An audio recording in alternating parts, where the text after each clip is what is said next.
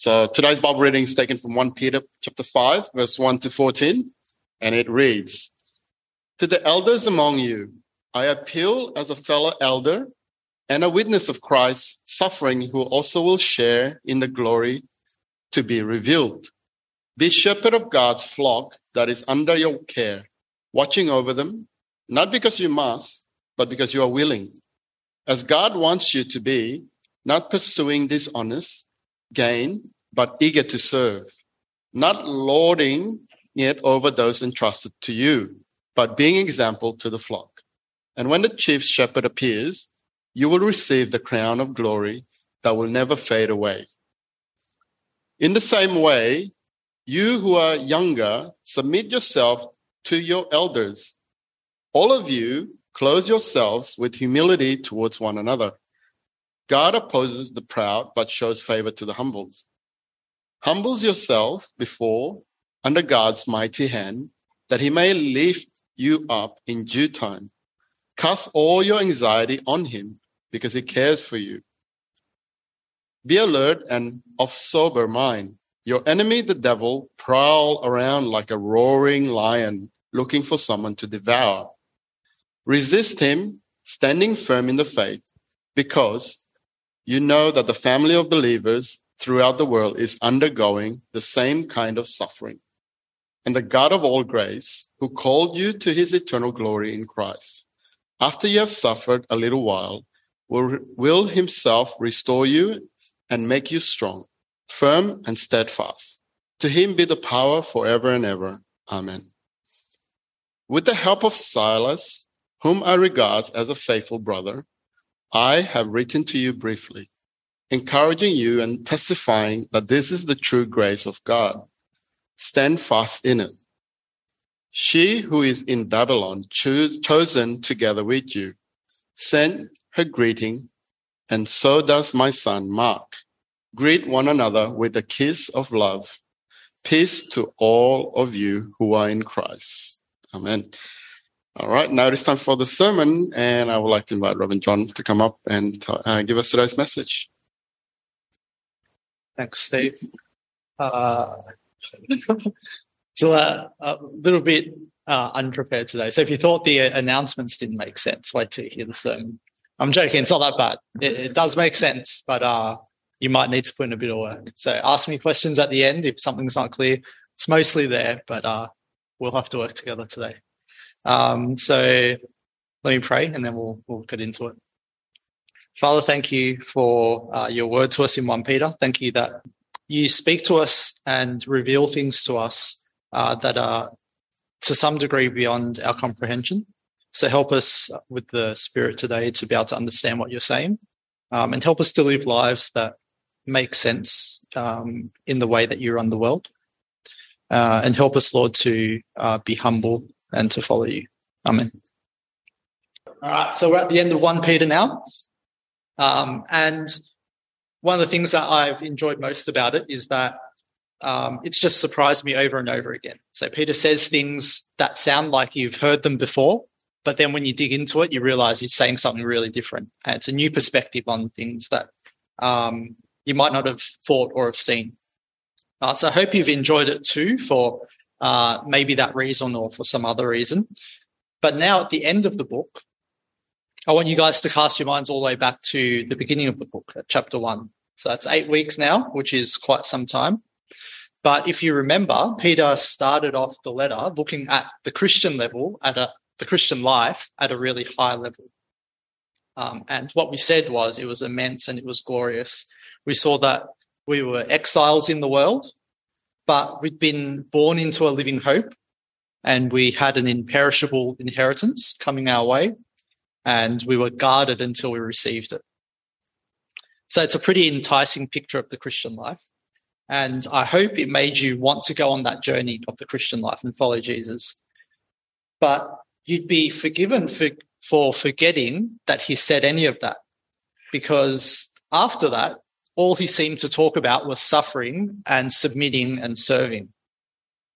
So you might feel like you've kind of bought into a bait and switch. And you might actually feel like that as like a microcosm of the bigger Christian life. come to Jesus and your sins are forgiven and follow him and you'll be sons and daughters of God. But then maybe five or 10 years down the track, you look back and you realize it's actually been really hard and there's been a lot required of you. Fighting sin was hard, sacrificing was hard, serving was hard, all of it was hard. So, who wouldn't want the things that were promised in chapter one, the glory that was promised in chapter one? But then in chapter two, he started to introduce some hard things alongside the glory. And then in chapter three and four, it was pretty much all suffering and submission. So in chapter five, at the end of his letter, we're asking, where was the promise of chapter one? Where did that go? There's a hint of it in verse one, where he talks about the glory that we'll all share in. But what he ends up doing is continuing on this idea of suffering from the week before, from last week, where he said judgment begins with the living stones that are being made into God's house. Judgment begins with God's house. So the unfair persecution that comes from the world is actually God's own judgment on his own people. And that's to separate those who are really his people from those who aren't really his people. And now he takes that thought a bit further and he says to the elders of the church, be shepherds of God's people and care for them and lead them through this judgment, this really hard time. And he calls them to shepherd in a particular way. Firstly, not to um, be forced into it, but to do it willingly. So we can be forced into doing good things, which um, I'm not sure if if that's 100% bad, but it's definitely not optimal. And it's not the image of shepherd that God has in mind. So he wants the willing shepherd. Then secondly, he wants a shepherd that's not selfish, that's not pursuing their own gain, but but is eager. And so that's another inter- another interesting insight. It's possible for us to want to serve, but to want to serve for selfish reasons. But God says to the elders, you need to be willingly willing to serve for unselfish reasons. And then thirdly, to not shepherd by wielding your power oppressively, because there's implicit power with the elders, I suppose, but by caring for people and being an example. And so it's pretty clear that Peter is calling them to shepherd in the way that Jesus shepherds. That's the particular shepherd that we're meant to be like, the chief shepherd. So while Jesus is gone in this time of suffering, you elders should be something like Jesus and you should serve the people of God like he did. So that's a pretty big call. There's a lot of weight on that. But there's a little hint of glory in verse 4. You'll receive an unfading crown at Jesus' return. But then he moves on quickly. He's not about the glory. Now he's talking to the younger ones, verse 5. Again, we return to the idea of submission again, which has been a big theme in Peter. It's the same instruction he gave people to authorities to, to submit to authorities, and the same instructions for slaves to masters, husbands to wives. He now gives younger people to elders. And so it's just one short sentence submit to your elders. But it's another hard task because it's, it's never really easy to submit. But when you combine it with the instruction to the elders, you see the idea is that um, the elders care for the young ones uh, with some degree of, of authority, but then the younger ones willingly are being cared for and not rebelling. Um, so that's the picture. And it doesn't mean um, older in age necessarily, because the elders are obviously the leaders of the church. Um, but what if you became a Christian later in life? You wouldn't be able to care for others in the way that Peter's expecting you to be. And you wouldn't be able to be an example of Jesus in the way that Peter's expecting you to be. So it's probably referring to, to those who are older and more mature in the faith but also, that maturity does come with age. The longer you've been a Christian, the more the Spirit works in you and the more mature you become, at least in a general sense. And so, in Peter's picture, there's an implication that as you age and as you mature, so you also age and mature as a Christian. And so you should be taking on responsibility of caring for the younger ones. And that's kind of just a, a mirror of natural life, right? The older looks after the younger. Um, and to the younger ones, you should naturally listen to the older. So there's the instructions to serve and submit again. And it's a beautiful pattern, actually. Um, and there's little specks of glory in it, like kind of hints at glory. But really, it's just another instruction to serve and submit. So, where is the promise of chapter one? Where's the promise of all that glory that he talked about in chapter one? Verse 5 continues with even more instructions. Now to everyone, all of you, clothe yourselves in humility towards one another because Peter now reveals another insight into how God runs the world. God lifts up the humble and he brings down the arrogant. And this one fact makes sense of everything he says in the letter. And it explains where the promise of chapter one has gone. He's promised us glory, but he's told us to submit ourselves over and over again. Submit to authorities in the wider world, submit to masters, submit in the home, submit in the church now. And even those in positions of authority, you don't get to just use your authority for your own benefit, like we just heard, right? You use it for the benefit of others. But if it's God's nature to oppose the proud, the ones who wrongly refuse to submit, um, I say wrongly because we've kind of talked about situations where it might be right to not submit um, when it contradicts God's higher authority, um, or to oppose those who um, submit but do it with grumbling, or maybe those who wield authority um, in a selfish way.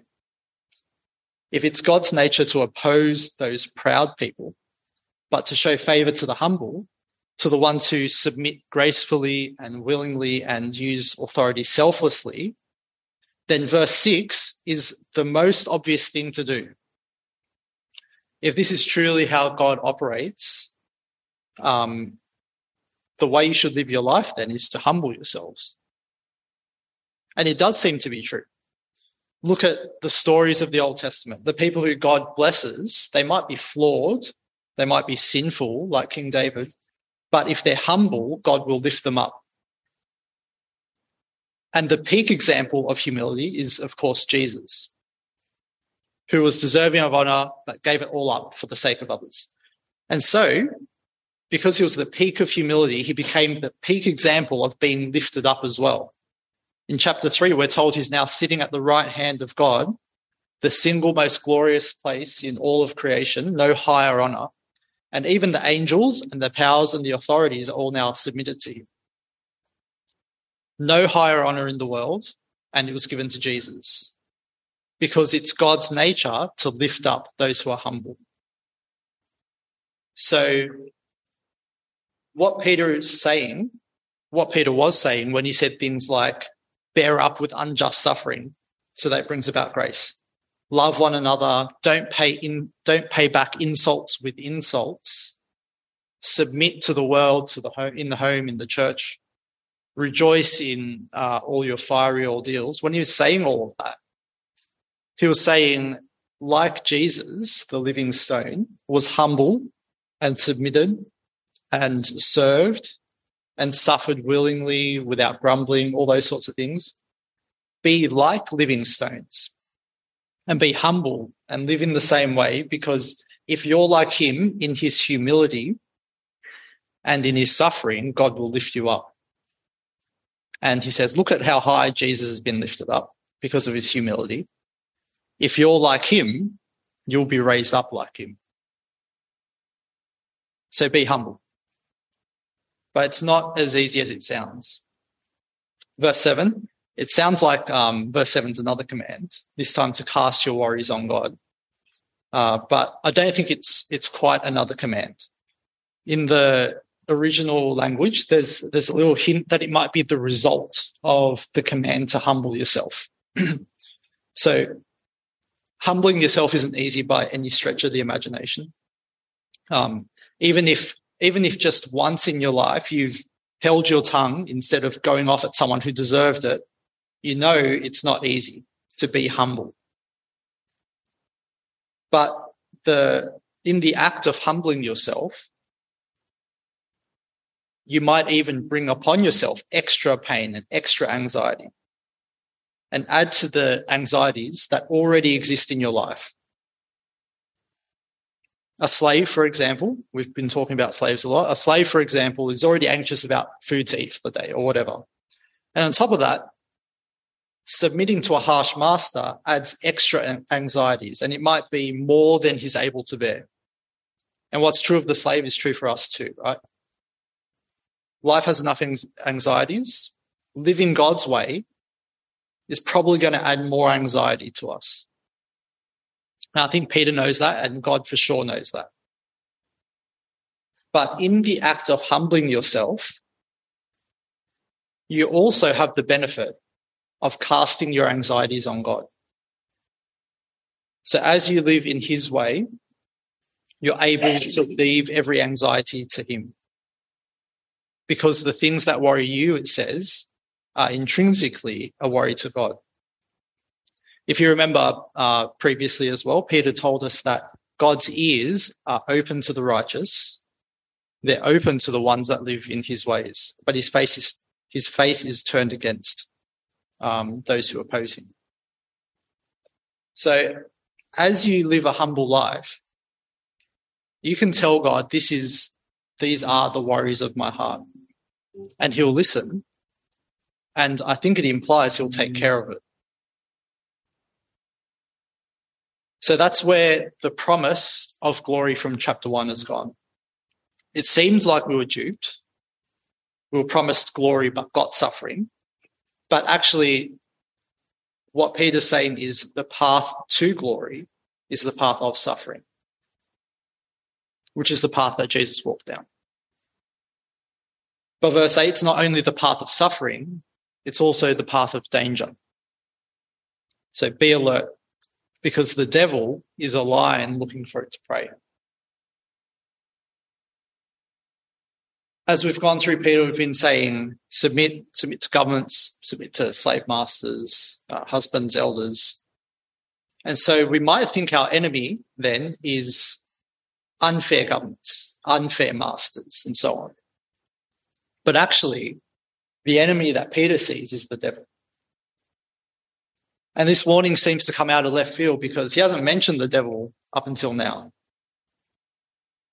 But now it seems at the end of the letter, the devil's the biggest enemy. But in what way?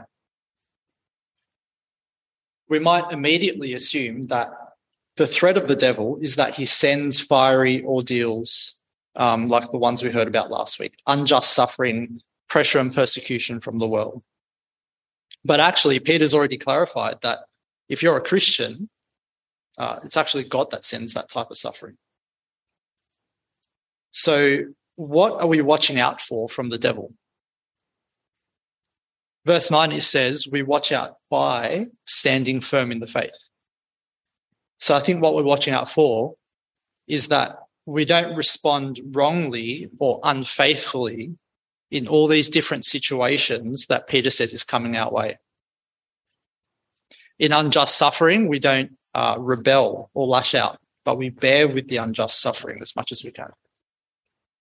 Um, in the situation of evil being given to us, we don't return evil, but instead we return good. So there's an interesting contrast to resisting the devil, but not resisting the suffering that comes our way. And that's a pretty hard balance to, to walk down, a pretty hard balance to meet in the words of today's uh, passage, we would probably say in all situations, we need to watch out that we respond with humility and not with pride. So that's how Peter understands the true nature of the hostility and the problems that are facing us as followers of Jesus. So the devil doesn't attack by sending trials, which is what we might expect the devil attacks us by causing us to stray from our faith, by making being like the world more attractive than being like the living stone. So he reminds us that this temptation isn't unique to us only, but it's common to all believers in all of the world. The ones that look like they're holy and killing it on the outside, and also the ones that are clearly struggling. Both parties are facing this same struggle with the devil. And I think Peter intends that solidarity in that struggle to give us more perseverance against the devil because we're not fighting the devil alone. It might look like one person is doing better than another, but we're all struggling. So the promise of glory then that Peter's given us is through the path of humility, but it's a dangerous path. So the question at the end of his letter has to be, is it worth it? Is the immense glory that was promised at the start worth the pain and the unjust suffering and everything else that will come? Is that worth it? So verse 10 is Peter's answer. He says that God is the God of all grace. So throughout the letter, we've seen how Peter views um, grace as coming from God. In chapter four, he says uh, God gives us all these unique gifts, and He gives that, them to us as grace for others to help and support others. And chapter two and three, he told us that the natural way that God works things out is to bring about grace even in unjust suffering. And now he says, yes, the humble and dangerous path to glory is worth it because here is one more grace that God gives. Verse 10 After suffering for a little while, you'll be restored. And when he says a little while, I don't think he means you'll only suffer like a short amount. I guess suffering is probably a pretty relative thing. So someone might look at your suffering and not think much of it because they're able to bear up under a lot more suffering. Um, but to you, this amount of suffering might be all you can bear. It's taking you to your limit. So when Peter says a little while of suffering, to you, that little while of suffering might feel like an eternity. So he's not really comparing um, your suffering or what you'll go through with what someone else goes through or what he himself goes through. Um, he's comparing it, I think, to the amount of, of glory that is to come at the end of the suffering. In that light, whatever you're going through now is only a little and is only for a little while, even if it's pushing you to your limits. He says, make it through because at the end you will feel little ultimately. And more than that, more than that, there's this extra grace Jesus will mend you, which is an important message for us to hear, I think, at different times in our lives. Because at some point in our lives, if not already, the Christian life will not seem worth it. The things that you have to put up with as a Christian, things that you have to give up, will just not seem like it's worth it. These things that come as suffering because you're following Jesus, they might be overwhelming and they might leave your you and leave your life or your body or your soul in ruins. And you might walk away with it with scars that never heal. But Peter says they will be healed. And Jesus himself will mend them. And he'll make you stronger than before. He's saying your faith will never shake again. Now, I don't know when exactly he means that'll come. So, like, is that you get strengthened and healed as you resist the devil continually, or is it um, you get strengthened and healed at the end of all of this trials? I'm not really sure. Um, but what he's saying is, no matter how scarred your life is, there's this wonderful promise that Jesus will heal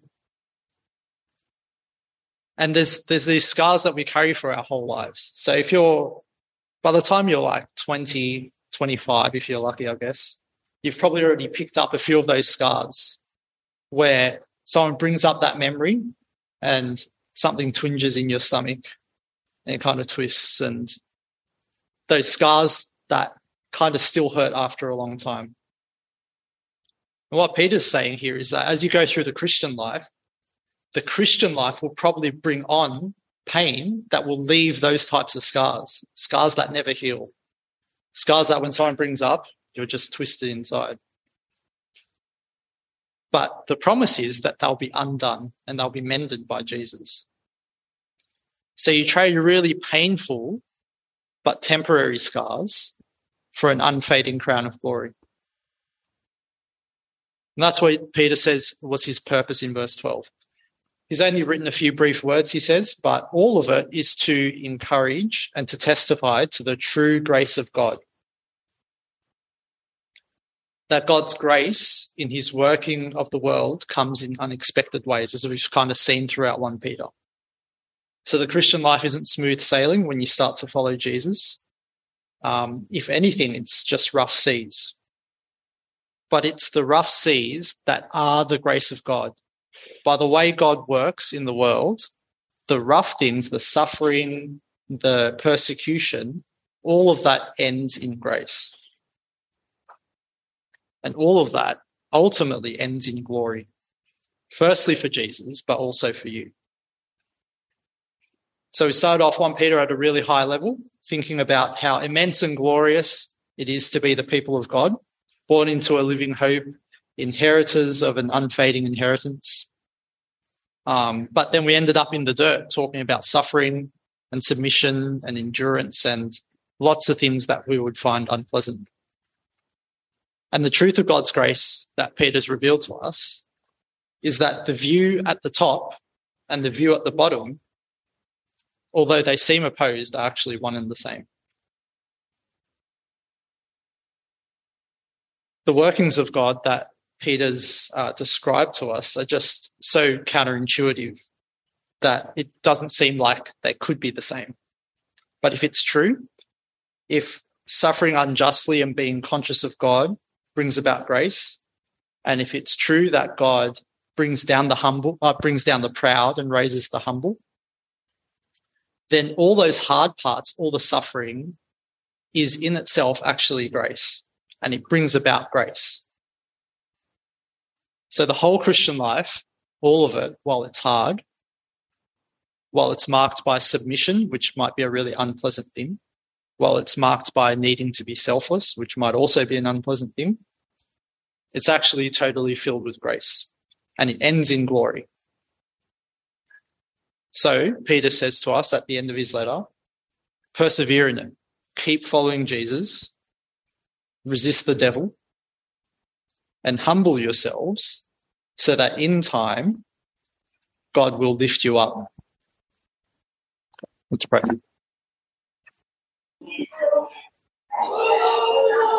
Um, help, us to uh, really trust in your word. Help us to trust that what you say is true and that by living your way, we actually um, are preparing ourselves or walking towards glory. We pray that um, we would trust you and we would actually follow your path um, so that, like Jesus, you would lift us up. Help us to, um, throughout our lives, especially when it seems uh, easy to give up, help us to persevere. Help us to call each other to persevere as well, um, so that in the end we might all receive your glory. Amen. And it is time for the Q&A. And I'll get them up here. Okay, I think we got a couple up there on the Padlet. But before we jump into that, uh, does anybody here have a question would like to ask? Yeah, sure. Uh, Loz, yeah. Oh yeah, I uh, I didn't I didn't touch on uh didn't touch on that stuff, but so most likely, um, so it's possible that it's like a lady in. Uh, okay, so two things. Uh, if you remember back to um, Revelation, when it talks about Babylon, uh, it uses it in two senses. Like one, it's kind of like a uh, I don't know code name for Rome, and in another way, it's kind of the symbol of like God's uh, enemy sort of thing. So when you come when it comes to Peter, he kind of uses it in symbol, similar ways, most likely. Uh, it, on one hand, it could be just the code name for Rome. And at the same time, it could be um, kind of a instead of saying Rome, it's kind of saying symbolically we're all in exile. So I think it's a connection back to um, the the Babylon part is a connection back to um, us being exiles in the world. So it's like um, she who is in Babylon is also exiled with you. So she's also in exile. Okay, so who's the she? The she could possibly be um, just a lady in um, in Rome who's saying hi, who's also in exile. Uh, most likely, it's she, as in the church. So the word uh, church in Greek is feminine, so it's a she. So the the sh- the she kind of implies the church or the the fellowship of brothers and sisters, which is also feminine in Greek. Um, so yeah, most likely the church, possibly just a random lady, but probably not. Yeah. Okay. Oh, uh, there's there's also another theory that says um oh uh, it could be Peter's wife because he mentions Mark his son, uh, but the the son part's probably metaphorical, so it's uh, uh, that's also unlikely. Probably the church. Okay. Uh, anybody else uh, have any question? First question: What are the boundaries of humility and accepting suffering? Yeah. Yep. Uh, good question. Always, it's always hard to know, and I think the the boundaries are different for different people. Uh, so, uh, what I was kind of hinting at in the uh, sermon was that, um, like, one person might be able to bear up with a lot of suffering, and one person might be able to only bear with a little. And at different times in your lives, you might be able to bear up with a lot of suffering, and at different times, you maybe can only bear with a little. Um, so we can't expect ourselves, or we shouldn't expect ourselves, to bear up with suffering to the extent that Jesus did, um, because Jesus is Jesus, Jesus is God and human. Um, and though we're trying to be like him, we're not actually him.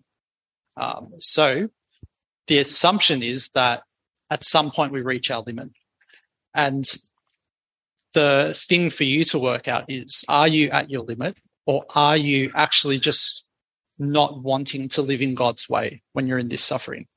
So if someone like, I don't know, something small, someone cuts you off in traffic, are you kind of at your limit at that point and then just going nuts? or are you at that point just saying, nah, it feels better to go nuts at this person? And yeah, for, for little things like that, it's probably mostly the, the, I can't re- remember which I said first, but the one that's not good. Um, and then when it comes to bigger things like the, the decision's a little bit harder. Um, but it's kind of for you to wrestle with, uh, in, in working with God's spirit, like where's that line? Like where can you actually, what's going to break you? And what's just going to, what, and what is you just not really wanting to walk in God's ways? It's hard to tell. It's really hard to tell. Um, so what are the boundaries? No flat boundaries, but um, boundaries that you need to, in wisdom, so you can talk to other people if you're talking about a specific situation. Talk to them, work it out. Talk to me. I'd love to hear about it. Um, yeah. Good question. Hard question. Always. Uh,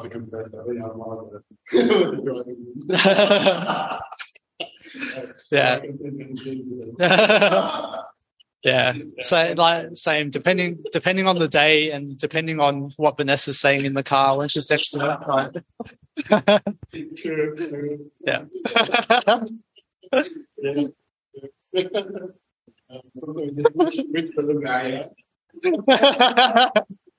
yeah. All right. Uh, let's move on to the next one. Uh, in light of ch- uh, chapter 5, what are your thoughts on church leaders of mega churches who are mentioned living luxury, etc., Mm. off the back of the Christian faith of investing in money for and people? Yeah. Um, so yeah, I'm guessing that maybe that's coming from the perspective of you know like God raises up the uh, humble but brings down the proud. Um, so uh, yeah, there's a lot to say there. So being rich doesn't necessarily equal being proud. Yeah. Um, so God, God definitely blesses Christians with riches, and lots of Christians use their riches really well. Um, so I think it is hard to be humble when you're rich because there's just a lot of um, uh, like there's a lot of respect and and stuff that comes from the world at that point. So it's hard Yeah. to be humble in that situation. Mhm. But it's not necessarily bad for um, a person, a Christian, uh, even the church minister, I suppose, of a mega church, to be paid a lot.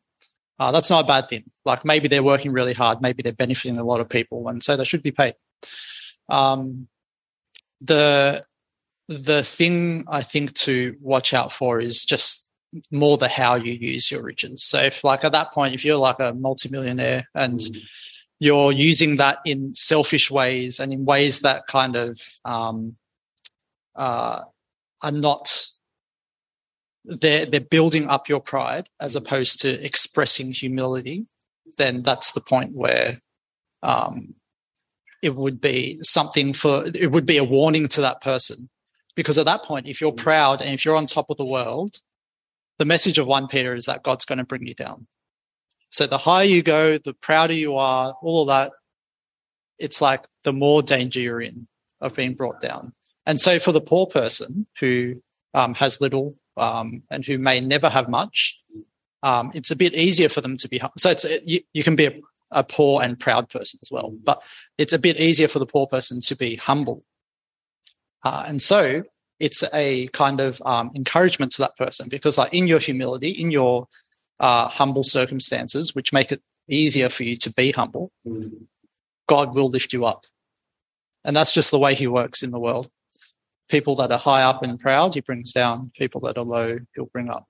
So um, yeah thoughts on mega church leaders who own mansions and stuff. Um, if if one of them happens to be listening to me i would be i would say just be careful. Don't don't become proud. Don't use your wealth in um, proud ways uh, but stay humble and god will continue to lift you up. He might make you richer and richer. Yeah. I think I think for, for us, uh, in general sense, like we can we tend to judge them more because of the fact that when you see other people, other millionaires who's a non-believer, who's you know usually constantly donating millions and millions to charity, and then when you can look at you know church leaders, uh, you know who leads the mega churches, who leads in mention, not contributing anything to the community. I Yeah, that's yeah. why people tend to Yep. raise that question. yeah and where do we stand? Yeah. In that kind of yeah Situation. Yeah, it's kind of it's kind of hard to judge from a distance. Like if you were in their circles, like if you were friends with them, you would know a lot better if they're a proud person or if they're a humble person. Yeah. Um, looking from far away, probably by default, it looks like they're not very humble, but they could be. They could actually be really humble. Mm. Like, yeah. Okay. All right. Uh, moving on to the next one. Uh, in verse 12, it says that they they are testifying the true grace of God, Mm. where there are others false teaching or rumors about God at that time. uh, um, uh, I mean, there were, yeah, there were lots of heresies all throughout church history, so that I'm sure there were false teachings.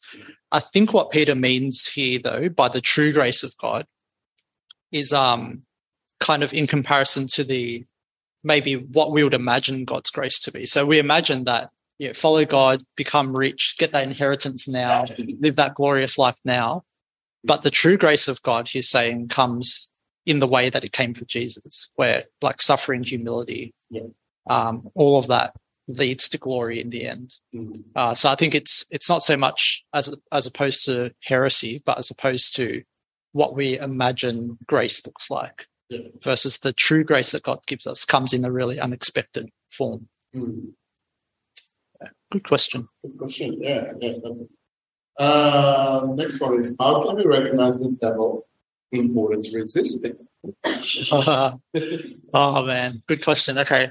Um, let me plug our next sermon series, which is uh, on the spiritual world. So we have we'll have a little break um, with some uh, preacher's choice, and then we'll do like four or five weeks on spiritual world. Where we'll talk about stuff like this. Yeah. From for right now, how can I recognize the devil in order to resist him? Um, I think Peter's picture of the devil is that he's actually he's operating very slyly in our um, in in the temptation to uh, live in a in a proud way. Mhm. So I think that's that that might be how Peter says you recognize the devil. Um, You recognize him when you're tempted to be proud, when you're tempted to do the selfish thing, all those sorts of things. Um, no doubt the devil works in other ways, more kind of active, kind of antagonistic ways, and we'll kind of be thinking about that later on. Mhm. But I think in Peter's mind, the real danger of the devil and the real danger to the church and the Christian is that we're tempted to not be like God and we're tempted to respond in ungodly ways. Uh, and so give up our faith eventually. I think that's the that's Peter's picture of the devil's work. Okay. I think somebody's posted up a video on YouTube that you can follow. Oh, yeah. Have a read. Have a. I, I have no idea what that is, but yeah, have a watch and see what you guys think. Yeah, should it's a should rich Christian downgrade their pastor. That ties in with the previous question. Um, and yeah, another uh, just you note there? The first Q and A answers remind me of this Bible verse. Hmm. No temptation has overtaken you except what is common to mankind. And God is faithful. He will not let you be tempted beyond what you can bear. Hmm. Yeah. But when you but when you are tempted, he will also provide a way out so that you can endure. it. Hmm. Yeah. Yeah, there's there's a lot of overlapping kind of themes and Yeah. thoughts there. I'm not 100% sure that the temptation there is the same as like the suffering. It could be. Um, but yeah, yeah, there's definitely at least a lot of um, in principle, like the way that God operates is really Yeah, similar yeah. there and here. Yeah, He will not tempt you yeah, Good. unless you can endure. it. good observation. Okay. That's it. Um, I think that's all we've got for today. Cool, great, Uh, great Q and A, guys. Thank you.